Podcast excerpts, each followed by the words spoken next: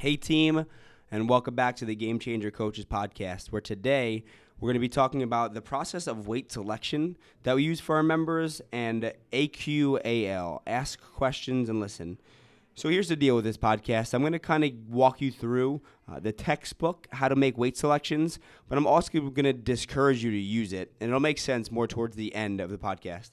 So basically, what is ask questions and listen? It's basically how we get on the same brain wavelength as the members and how they're thinking and how they're feeling about their weight selection or about the weight that they just lifted.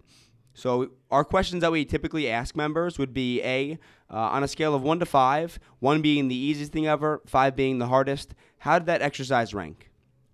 B, we can ask them, hey, was that easy, medium, or hard? Typically, you'd find a medium answer, and then the answer or the question back to that answer would be medium easy or medium hard. Which one is it? And we're looking for a medium to hard answer on that to make sure that they're appropriately being pushed. On the one to five question, a four, four and a half, that would be appropriate as long as it looks good. So we definitely want to have some input from the members, but we also want to use our coach's eye. And when it comes down to making a decision, I rely more upon the coach's eye than upon what the member thinks about the exercise.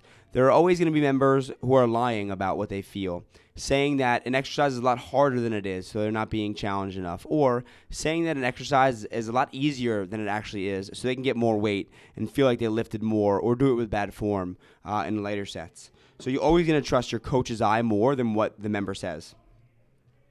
So through ask questions and listen, I want to make sure that you're not doing it all the time. Times to use it would be later sets. When you look at a, a set of an exercise and it looks pretty good, it looks solid, I just want to know how much of a weight increase to add. So I'm going to ask your opinion on some things. But again, I'm always going to err on the side of what I think I saw more than what the member had said. But you don't need to use it on early on sets. And here's an extreme example. When somebody's deadlifting and they're deadlifting ninety-five pounds for their first set, and you know eventually down the line they'll be able to deadlift upper end of one hundreds, maybe low two hundreds, you're going to tell them to go to one hundred thirty-five pounds right away. You don't need to know how the ninety-five pound set was. You're just going to tell them to go to the next. And here's a couple things that does for you and for the member. Number one, it saves time. You're not asking questions that are irrelevant, and you know what's going to happen anyway, so you might as well tell them what to do right away. And number two, the member actually feels like you're guiding them, you're pushing them, you know exactly what they're supposed to do, and they're in the right hands. They don't want to be asked questions all the time. They want to be here because you're making decisions for them, and you're making appropriate decisions with confidence, and you're delivering exactly what they want. So a quick review is the fact that, yes, we do have systems to make sure that we're making appropriate and accurate weight selection decisions, and that would be our questions. Easy, medium, hard, and one to five on a scale. But we don't always have to use them, and I want you to use them as sparingly as humanly possible. When you should use them is when you're deciding on how much weight we should increase, when we should go up, things like that in later sets. When you shouldn't use them is when you know for a fact what the next decision is, and there's no point in asking the member what's next. You're going to deliver with confidence and excitement the next weight they're going to use, and they're going to accept it, and they're going to go right to it. No waste of time, and a perceived guidance and overall push from the coach to the member. Lastly, it's really important on how you deliver these weight selection, A, questions, but B, more importantly, decisions on your end.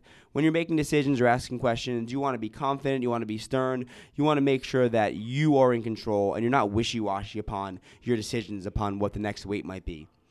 So instead of, uh, let's try thirty-fives next time, a better answer is going to be like, all right, let's do thirty-fives, you're going to crush it. So you're not stuttering upon what they're going to use, you're not indecisive in decision, you know exactly what's going to happen, and you are confident that it will happen, and you're instilling your confidence into the member, and all around, it's just a better experience, from a better coaching experience to a better workout experience for the member. Always have confidence. Remember that we have questions to use, but use them as sparingly as possible because you are the professional, you know what to do, and you know how to make the right decisions at the right times.